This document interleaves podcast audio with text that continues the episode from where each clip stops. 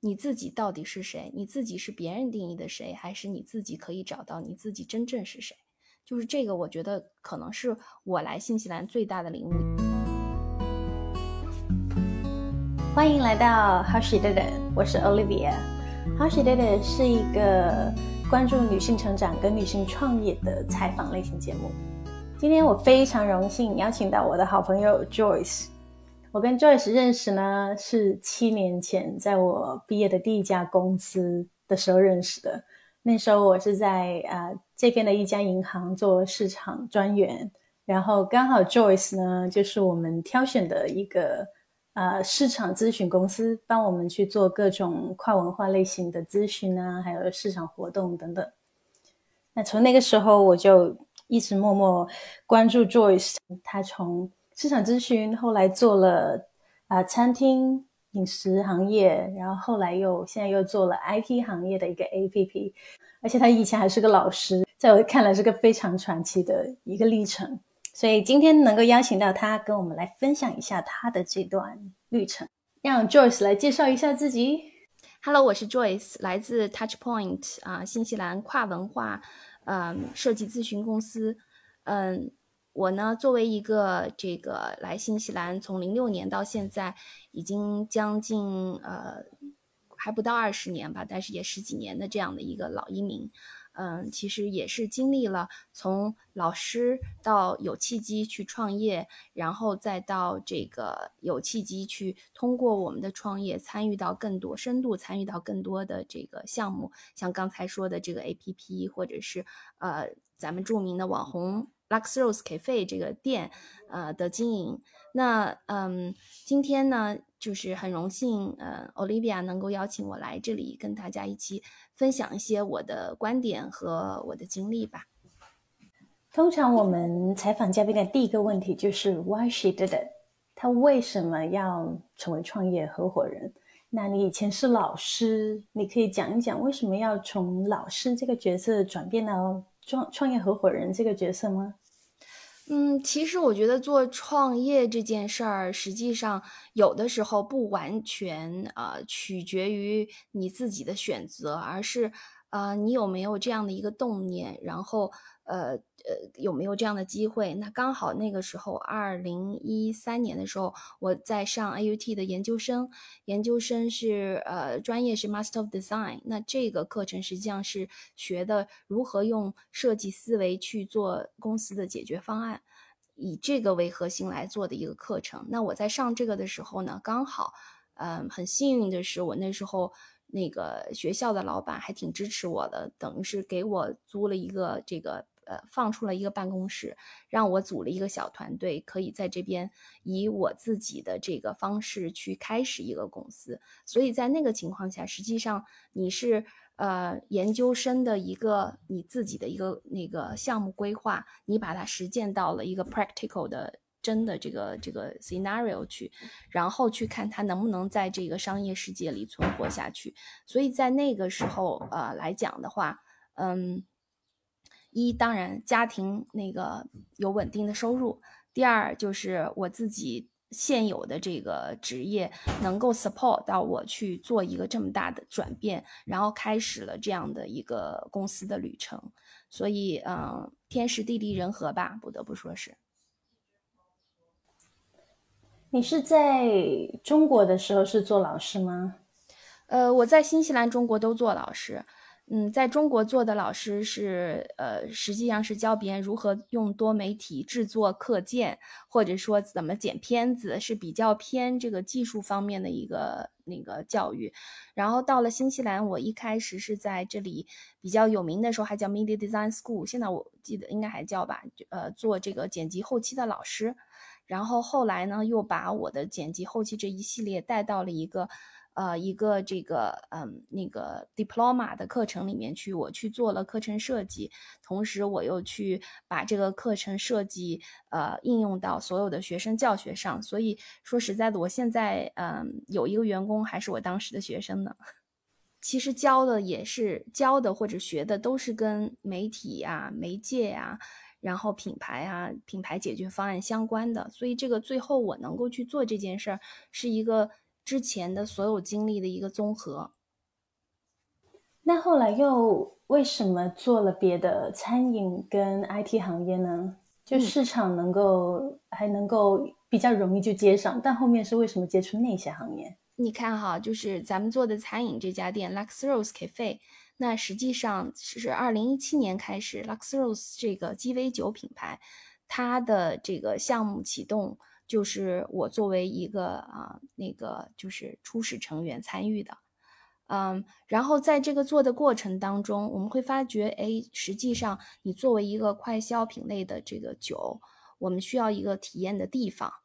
因为当别人去代替你教别人怎么体验的时候，它始终是一个嗯二手资料，它会有的时候会传递的好，但有的时候传递的不好，所以我们如何能够让这个品牌能够有一个实地体验的地方？所以这就是为什么后来我们机缘巧合就把这个 Luxrose Cafe 给做成了一个餐厅。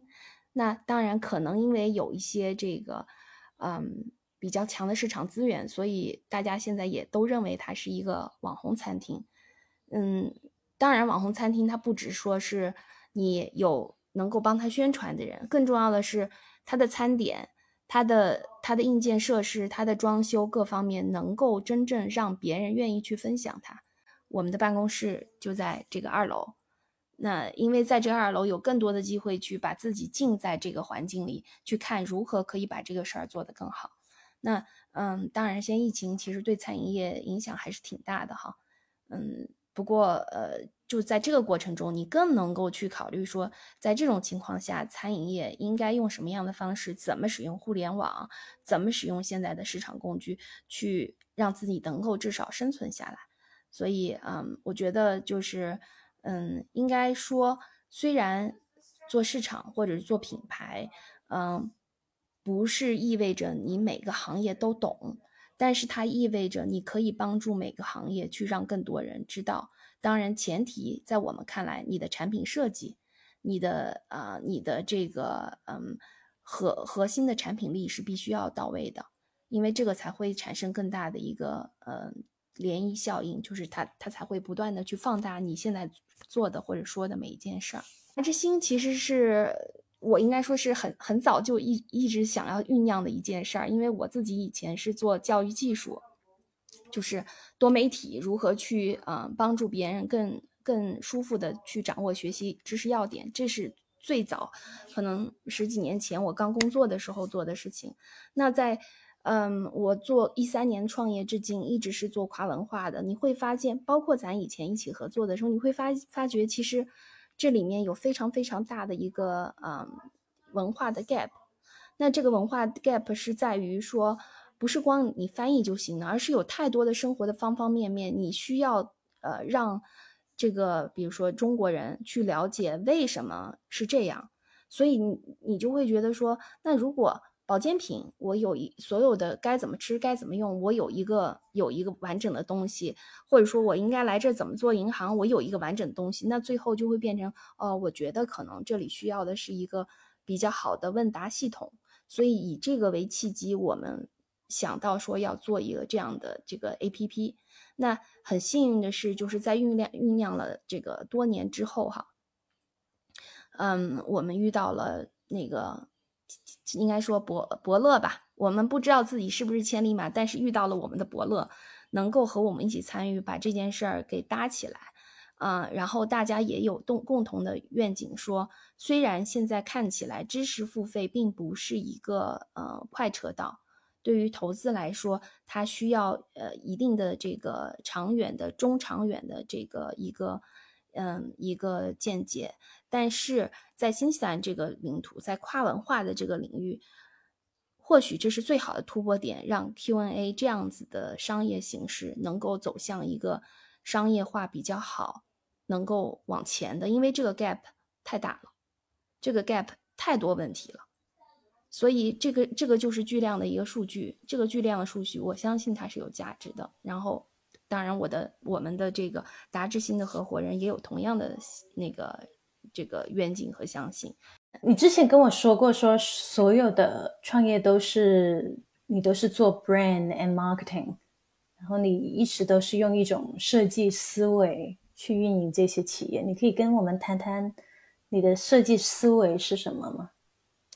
嗯，其实 design thinking 设计思维呢，这个是由美国的这个啊，以前苹果的这个初创的创始人，他的他的总的设计设计师提出来的。他们嗯做了一个机构叫 IDEO，那这个 IDEO 呢，就是把所有的设计呃去解决问题的这种思维方式总总结成了一个方法论。那我呢，就在我研究生的这个 paper 上面呢，就是。在跨文化这个领论里，呃，领域呢，又做了自己的一个方法论。那 basically，你理解它的核心就是，呃，以人为本的设计。那这个设计里面，你需要考虑三样东西：一样东西是 feasibility，就是它的可行性；第二样东西是 viability，就是在财务上它的可行性。啊，第三个呢就是 sustainability，那也就意味着说，在以人为本的这个啊这个为核心的基础上，我需要做到这件事是可持续的，这件事是可盈利的。第三个就是这个事是可行的。那大多数情况下，我们首先考虑它是不是可行，然后再去考虑另外两个。呃，那在 design thinking 的这个。这种思维模式对我的这个洗脑之后呢，我就形成我自己的一个思维模式，那就是，嗯，其实对于大多数人来说，他的这个行为驱动是被他的文化背景深深影响的，所以就是说，嗯，他的 motivation 不管是 buying something 或者是 decide something，都是被他自己我们叫冰山之下的这个文化背景所驱动的。所以，在我看来，真正现在为什么四 A 公司做的会遇到瓶颈，并不是因为它的机构庞大，而是因为他没有把文化这件事儿看成他背后的一个基础。所以我做的这个 cross culture 的 model 就是，首先我要了解我现在 target 的这群人他在哪。他在中国，还是在新西兰，还是在美国？在不同的环境下，我需要了解那个环境下这些人他的文化背景是什么，然后再去想相应的这个策略和方案，然后再去做执行。这其实也是为什么当初我我相信啊，为什么我们能跟你们的银行合作起来，因为我们的思维模式它是对路子的。那这这么多年来也验证了说，我们这样做事情，它是。会对大多数的企业来说，它是在解决问题，而不是在执行问题。那如果只是一个执行问执执行一个结果的话，嗯，谁都可以做，这个可复制性非常强。但是当你给出的是解决方案，并且你会长期为这个解决方案负责的时候，那你的不可替代性就会变大了。嗯哼，但是当然，大多数人也不愿意这么做，挣钱太难了。后来你接触到另外的这个餐饮跟这个 IT 方面的这个领域，你是以合伙人跟创始人的身份进去的，这个过程是怎样的呢？嗯，其实就是这个就变成我们如何从乙方变成了甲方的共同这个主理人。嗯，也就是其实这也是契机吧，就是说当你嗯就是参与深度参与到某些项目当中。然后，嗯，不断的去帮他们耕耘的时候，人家看到你们的价值，愿意用一种就是，嗯，这种就是以你是他们共同的合伙人的这个方式去认可你，或者是让你继续的在这个项目当中不断的，呃，和他们一起输出价值，嗯，或者说另外一个层面承担风险。对，所以这个像，尤其是像品牌这一类的，基本上呃，就是就是这样的一个路径。那现在我们可能只有一个品牌，那未来可能会有两到三个品牌，就是最多就就一段时间内，我们相信我们只会最多做三个品牌这样子的一个深入的合作。而且这里面其实也还是基于它还是基于一个这个人和人之间的这个气场合不合。不是所有人或者所有的项目，我们会愿意成为它的一部分。它能够成为它一部分，一定是和我们气场相合，最后才会把这件事儿变成大家共同的事儿。像达之星，是因为是我们自己这个发起的，然后做出的模型的这样的一个项目。那可能更多的就是我们如何去呃找到和我们有相同的 vision 和愿景的这样的合伙人，这个就是我们的主动选择了，这个不是不是这个一个特别被动的过程了。咱们现在说到的就是两件事儿，一种是你被选择，一种是你选择，它的出发点不一样，当然最终就是你承担的风险都是一样的。哦，对，咱都没有说达人那个公司呢，这个也是属于我们想到了，然后找到志同道合的人，然后一起去组的这个公司。那为什么会组这个？也是因为说，现在我们很多的这个商家，嗯，用传统的营销模式，或者是用传统的电商运营方法，觉得怎么越来越累，就是越来越拖不动。那我们知道，今年双十一，其实这个大家也发觉了，天猫说天猫病了。就呃太多算法把大家都搞得，其实说实在，我今年 就啥也没买，我就看的不也，因为去年开始我就觉得这个事儿有点过于复杂了，然后你就会发觉，哎，嗯，实际上可能这是一个转折点，是什么转折点呢？因为从从去年开始，我会发觉原来我们做内容的、做品牌的、做营销的这些动脑子的事情，它只是锦上添花，大家不认为它有什么必要性。但是抖音的出现让我们变得特别有价值，就是你会讲故事，你知道怎么定位，你会变成它直接能转化成钱。而这个作为我们长期做品牌来说，我们是不具备讲自己的故事的，所以我们就找了会讲自己的故事，当新西兰这些现在咱们能看到的头部的几个，嗯，一起就是来做这个公司，让让他们能够用。他们独特的叙事方式能够帮品牌去实现直接的销售转化。然后，呃，到去年二零二零年八月份那个组的团队，今年其实每个月的销售都是比较稳定的了，就是有些大咖是就不错了。嗯，你可以讲一讲这个公司叫什么名字吗？呃，Glocal，叫 Glocal Influencer Group。然后，Glocal 这个其实是我蛮早以前就想好的一个名字。当然，当时并不是想做这个达人公司，只不过现在被用来做达人公司。因为这个名字，我是呃，当时是想说，就是 globalization 的 localize，localize 这个也是呃，当时看这个我们的一个研究生的一个文文档的时候，有这样的一种说法，就是说。当你的 globalization 到达一定程度的时候，事实上，人家会所有的人会回归本质，他会去想说，我现在本地我需要什么？其实，在新西兰这个就特别明显，所以呃，那时候出了一个新词叫 global，就是在 globalization 的环境下，你如何 localize 你的产品或者说你的策略，所以当时就起了这个名字。看来你研究生的时候就已经想着创业，想不到现在一下子创了四个。对，因为那时候是 business model design，那你其实你每天做的练习就是研究别人的 model，然后你自己开始去设想你的 model 可以怎么做。其实那个时候我应该是，嗯，做的 model 自己做的 model 不下五个吧。然后，但是最后一个 assessment 我教的是这个我们现在 touch point 的这个 business model。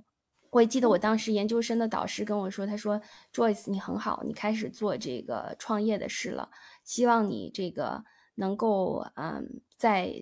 某个时间点发现你已经有二十八个员工了，当时我很纳闷，为什么以员员工数量来判断我这个生意是成功还是不成功？现在其实我就特别能理解了，就是你能够真的承担多少的社会责任，能够呃 feed 多少人的 life，才真正能够证明你能够走多远。很多人都有说一句话叫“创业容易，守业难”，怎么做到才能守业守得好呢？嗯，我觉得。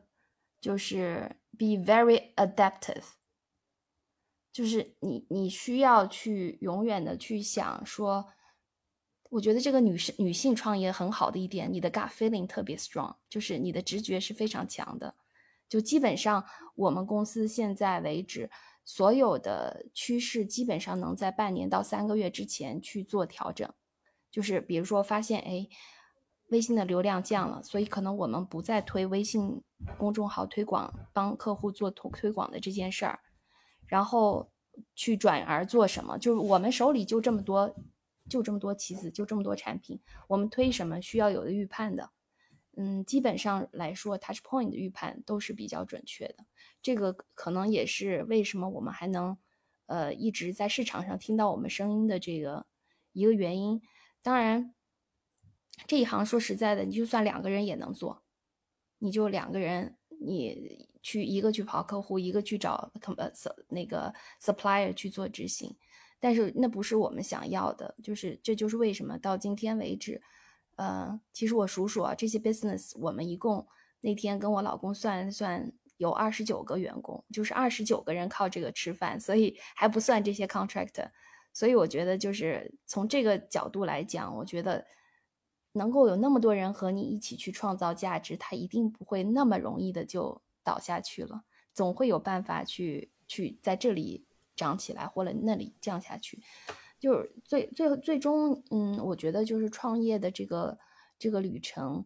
它可能真的不是说我能挣多少钱，就是在这个过程当中，你能和多少人一起去经历这些风风雨雨，真的就是就是每一步都是坎儿。你会发觉创业的每一步都是坎儿，你会需要非常非常的灵活，能够去辨别这个时候我应该往左走，还是往右走，还是往前走，还是往后退。就这个，我觉得可能是真的能够坚持创业的一个很大的一个素质，就是足够的、足够的坚强，同时又足够的灵活。这个灵活不是灵活到你把自己变成另外一个人，而是你知道远方在哪里，但是你现在可以左右摇摆的去达到你的远方，但是你的中线在都在那儿。嗯，说的太好了。你刚刚有说到你。在这些新公司，Glocal、Lux、Lux Rose、达之星里面都是合伙人。那你是怎么跟他们谈，说拿到部分的股份，然后以你的这个咨询、Branding、Marketing 的这个长项去进驻的呢？其实都不是我要谈的，都是他们主动要求的。就是可能这个就是在于你坚持在一个行业。就是像我们的团队坚持在一个行业一直在做这件事儿，人家看到了你的坚持，看到你的不动摇，所以当他们想到做某些项目的时候，以人为本来的来说的话，他们就会找到你。当然必须的。那你是怎么保证自己的股份的呢？在这个过程中，嗯，就是曾经也吃过亏哈。嗯，那吃的亏咱就不讲了，但是至少那一个，我觉得是我创业路上最重要的一课，让我知道了很多东西。没有规矩不成方圆，所有的项目你开始之前，一定要把呃自己的这个股权结构或者说财务结构捋清楚，然后呃说清楚，然后再往下执行。嗯，就是你好我好，把事儿做了，最后那个嗯。反不成仇这种事儿多得很，嗯，尽量不要让自己陷入到那个境地。不陷入到那个境地，最好的办法就是我们先把股东协议，先把股权架构，先把任何的筹划说在前面，然后在最后你只需要专心做事，因为所有该保障的都已经保障。你感觉为什么？我觉得这一点也非常有意思，因为你是老师，然后创业。啊，我们刚刚也有谈到，像樊登他也是老师，马云也是老师。为什么老师创业就比较有机会能够呃成功呢？我知道这样说有点笼统化，但我的确觉得这些成功的创业者怎么都是老师。嗯，其实也不完全就是呃跟职业相关，但是对于我个人经验来说。老师的思维模式加上设计师师的思维模式，确实，呃，让我在这一路上就是比较比较坚强。原因是你，嗯，第一哈，就是老师他具备的一个能力，就是他能快速的学习，呃，快速的去看你学到的东西如何去 deliver 给别人，这个是很重要的一点。这个就会让你有很好的沟通能力，不会不会说固步自封的去想说这个东西应该怎么样，你应该这样。就你你你会反过来想如何让别人去接受这个，在我们那个 design thinking 来讲，就是你比较注重别人的那个有这个 empathy，去让别人理解你要做什么，同时他能做什么。第二点就是做老师有一个很大的好处，就是相对来说，你的耐心、耐力、坚持力会比较强，因为教育一个学生不可能一蹴而就，他需要时间的累积。那做项目或者说跟你的员工，他也是这样，他肯定人和人的相处，或者说你项目做的过程当中，你肯定是会有磕磕绊绊，会有磨合的这个过程。当你足够耐心的时候，实际上这些可能到最后反而是变成别人的壁垒，就是你你反而会收获的更多。所以这个是做老师的，我觉得两大好处吧，一个是耐心，还有一个就是呃就是学习和沟通能力。怎么样做到一直 open flexible 和有利他性的思维？怎么样一直做？因为一直做，所以你就会变成一种习惯，会一直做。就是利他这件事儿。嗯，相对来说，我大多数周围呃接触的人是比较难的，因为从小被教育的就是你要强，嗯，你要赢，你要胜过别人。所以当你利他的时候，有的时候你是想不到这些，你没有办法说我一定要比谁强。你首先要想到我如何让他愿意和我一起做这件事儿，愿意这件事儿一起往前走。那这个就有违我们从小受到的教育。但是很幸运的是，这个可能也是因为做老师。你你做老师，你需要学生懂，然后你也知道学生懂的结果是我们大家整个这个班级他会比较好。同样的也是，你从小来看就是一个公司，你如果能够做到替你的员工着想，那员工相对来说他的心性就比较稳定。那对于客户来说，你是替他着想，你为他的结果负负责，那他跟你也能合作的更长久。你再到行业角度来说，你能够利他，你最终你会发觉你收获的不只是一个 reputation，而是。别人不那么排斥你在他的商业之外，所以其实利他的好处大家显而易见。真的在你做的时候，你能够放下你的心，完全去利他。在我周围看到的人，这个其实是一个很大的门槛。对对，很多人都会先考虑自己，所以这一点做的还蛮难的。然后我的确留意到你的骨干人物在你们团队是待了蛮久的。就起码七年前我跟他们合作，现在他还在你。当然，我希望能给他们更多。可能就是能够一起这么久，是因为大家还是有共识的。那最终能不能走下去，其实取决于我能不能给到他想要的未来。因为如果给不到，其实对于我来说也是会有负罪感的，就是我是不是耽误了人家这样。所以这也是我会被迫一直要成长的一个一个动力吧。就是有时候利他会利到，就是自己有一些辛苦，但是你就会发觉，这就为什么我觉得这个合伙人的组合，你不能都是像我这样的，你一定要有一个是能够利己的，要不然的话，你你就属于可能你啥时候能收回你的所有的付出都很难。所以这就为啥我觉得创业不是一个人的事儿，它一定是一个组合的事儿，它的思维模式的一个组合。你会怎么样挑合伙人呢？呃，跟你一起合伙的小伙伴，就首先他，就又来了这个女性的 gut feeling。首先就是气场合不合，就是这个人的人品和你是不是能够相称的。当然，事实上也证明过我是有判断失误的时候哈。但是你判断失误的时候之前，你会发之之后你会发现，哎，现在都是对的人。那都是对的人，至少在这个节点他是对的。对的原因是在于三观是合的。然后做事方式不同，其实做事方式的组合，三观是一致的，嗯，这个事儿就是我的一个基本条件。那三观，你说这东西比较虚，但事实上哈，就是当你有了一定的这个生活经验以后，你会很快的、敏锐的去那个感受到，到底呃什么样的人跟你的三观是合的，什么样的人是不合的。刚刚你有聊到，你希望自己要不断的学习，这样才会给你的团队更多。那你自己是怎么样不断学习的？那个，嗯，怎么说呢？对于 design thinking 或者 design thinker 来说，我们永远在解决的是，就是用英文叫 wicked problem，啊，中文叫不可名状的问题。所以，当你脑子里有问题，你就会想要找答案。所以，我是通过这样方式提高了自己的 research 能力，就是搜索能力。然后在搜索的过程中，有目标性的去学习相关的知识。嗯，你说让我系统的每天读一本书，一百天读一百本书，这我做不到。就是对于我来说，毫无目的的读书，我是做不到的，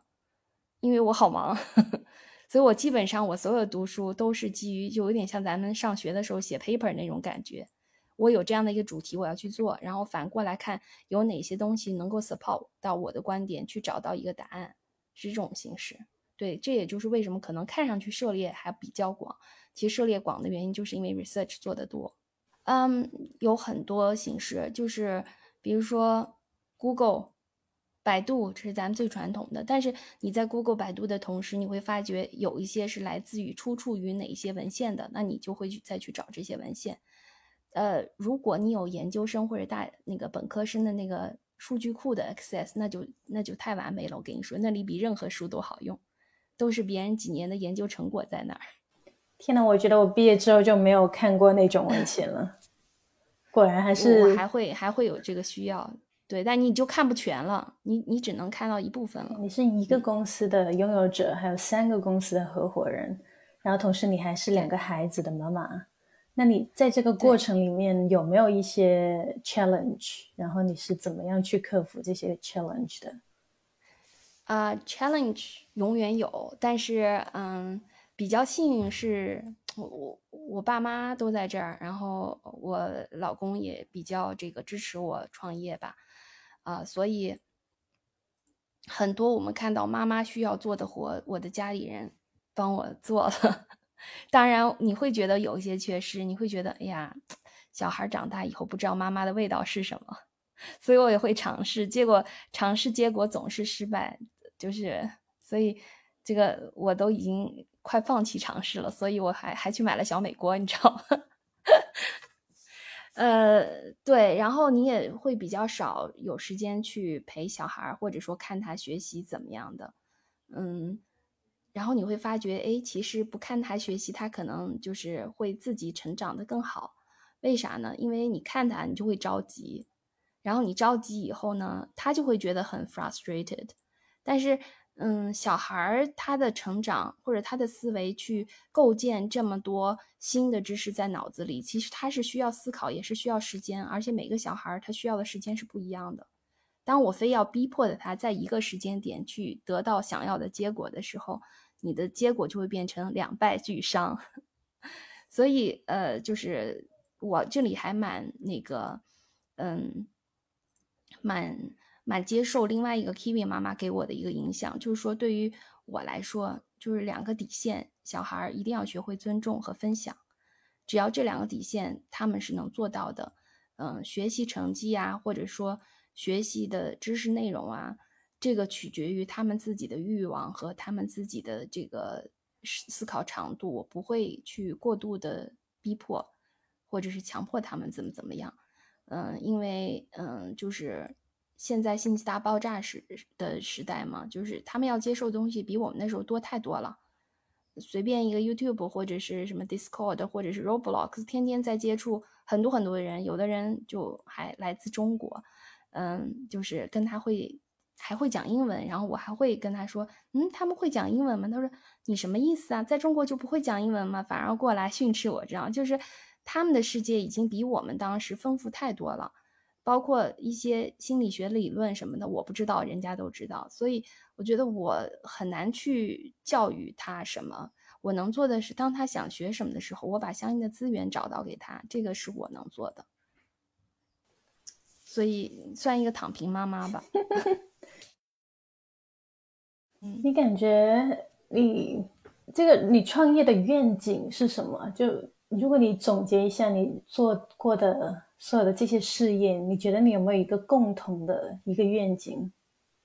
其实我们的愿景在建立这个 Pin Solution 之初，当然 Pin Solution 现在我们叫它 Touch Point 啊，就已经定好了。就是我们希望呃能够通过我们的努力，能够连接起不同的文化，让文化之间哪怕不能够共通，但但是它也可以呃。那个求同存异，嗯，我们那时候 slogan 叫“世界求同存异，世界大同”。其实这个就是说的比较远了，但是这就是我们的经真实经历。你不同的地方的人，不同的文化，你一定会有冲击。然后你有的时候这个冲击是非常让人撕心裂肺的，是痛苦的。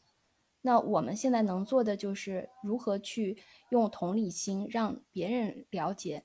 啊那个。或者说你去了解别人怎么想的，然后把你的想法植入给他。所以这个里面，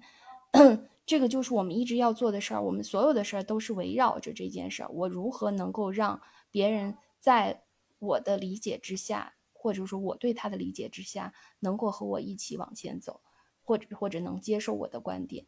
这个不容易。所以从一开始到现在，我们其实是一坑一坑给走过来的。嗯，现在你可能看到很多 marketing 公司，他会去做这样那样的 project，呃，但是在我们当初看来，我们为什么会去做这样那样的 project？它的原因，唯一的原因就是因为他们在跨文化这个领域是有 gap 的，嗯，而这个 gap 是不是光一个设计师能够摆平的？它是一组人通过他们对文化的理解。他才能够得出一个最后的结论。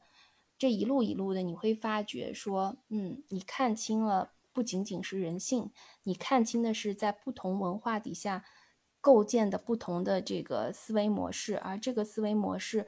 和他的语言其实是相关的，和他的行为结果是相关的。那我们如何能够慢慢的总结出我们的一个系统，能够让人和人之间更多一些理解，呃，不会有那么多纠结。当然，这个我估计可能光靠我们这一代人也不够啊。对，它是一个全人类的一个 purpose，这这个很大的 mission。其实是现在七年来，我观察感觉到，的确像啊 Lux Rose，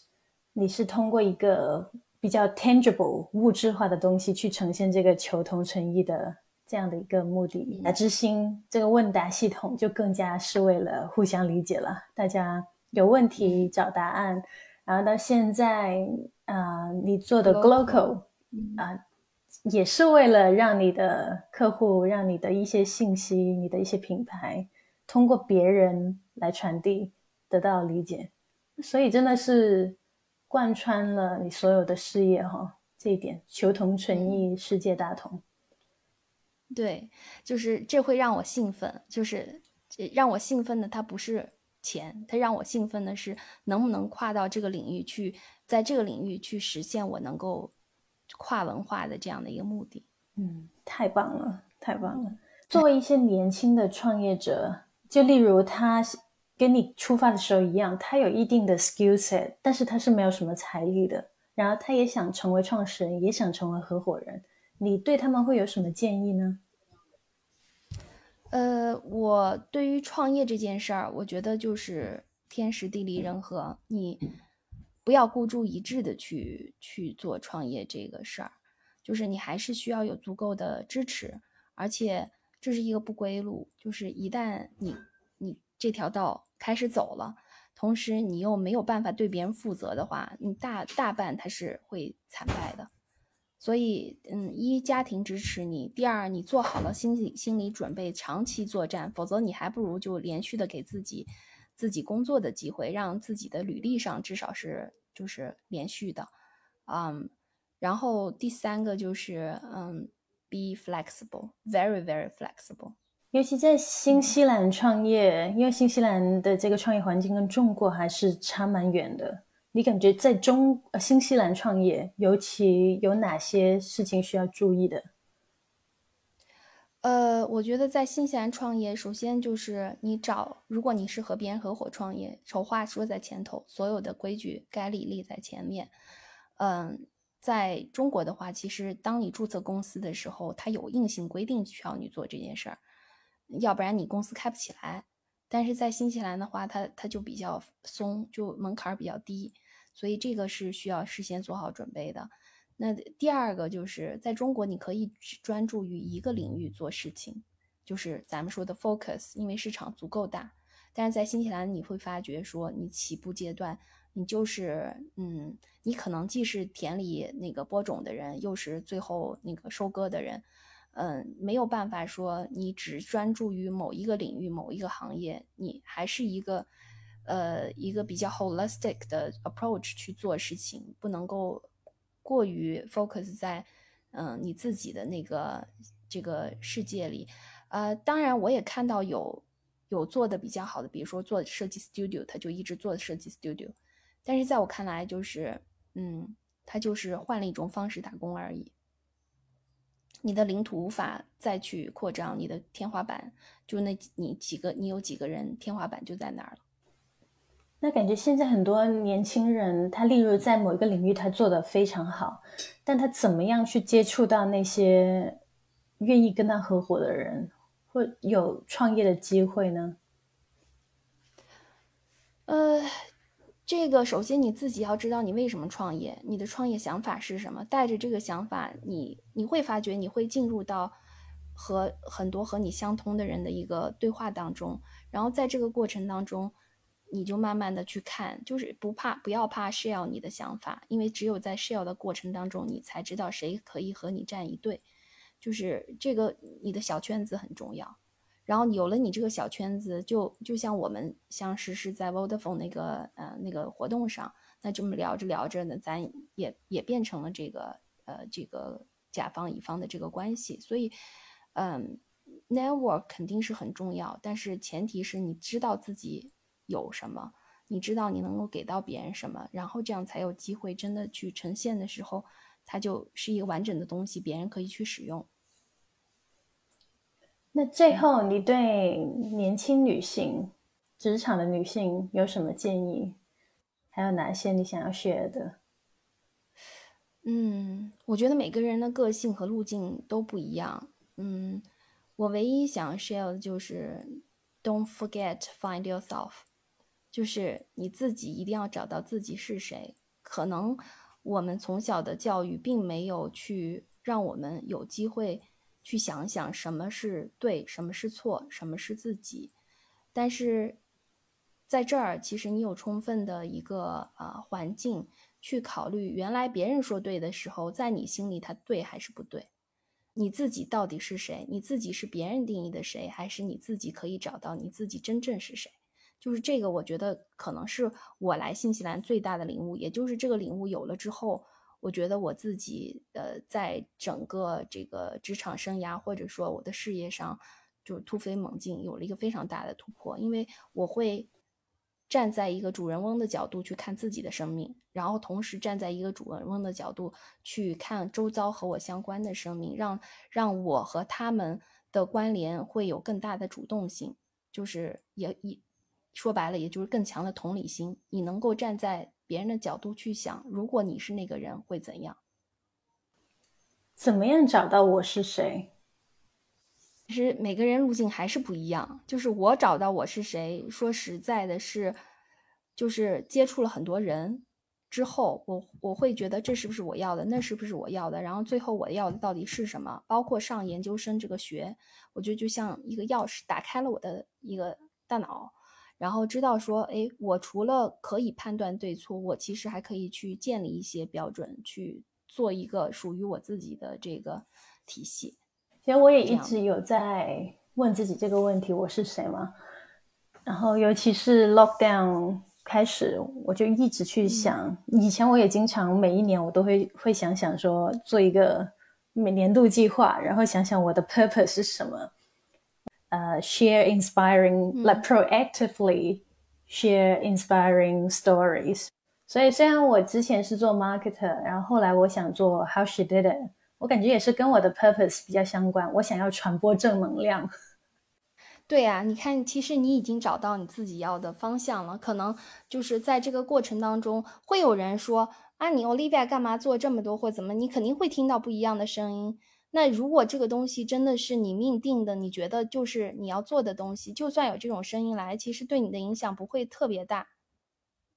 就是我找到真正能够找到自己，你就会发觉做有些事情你是坚持的，你是执拗的。对，而且就算是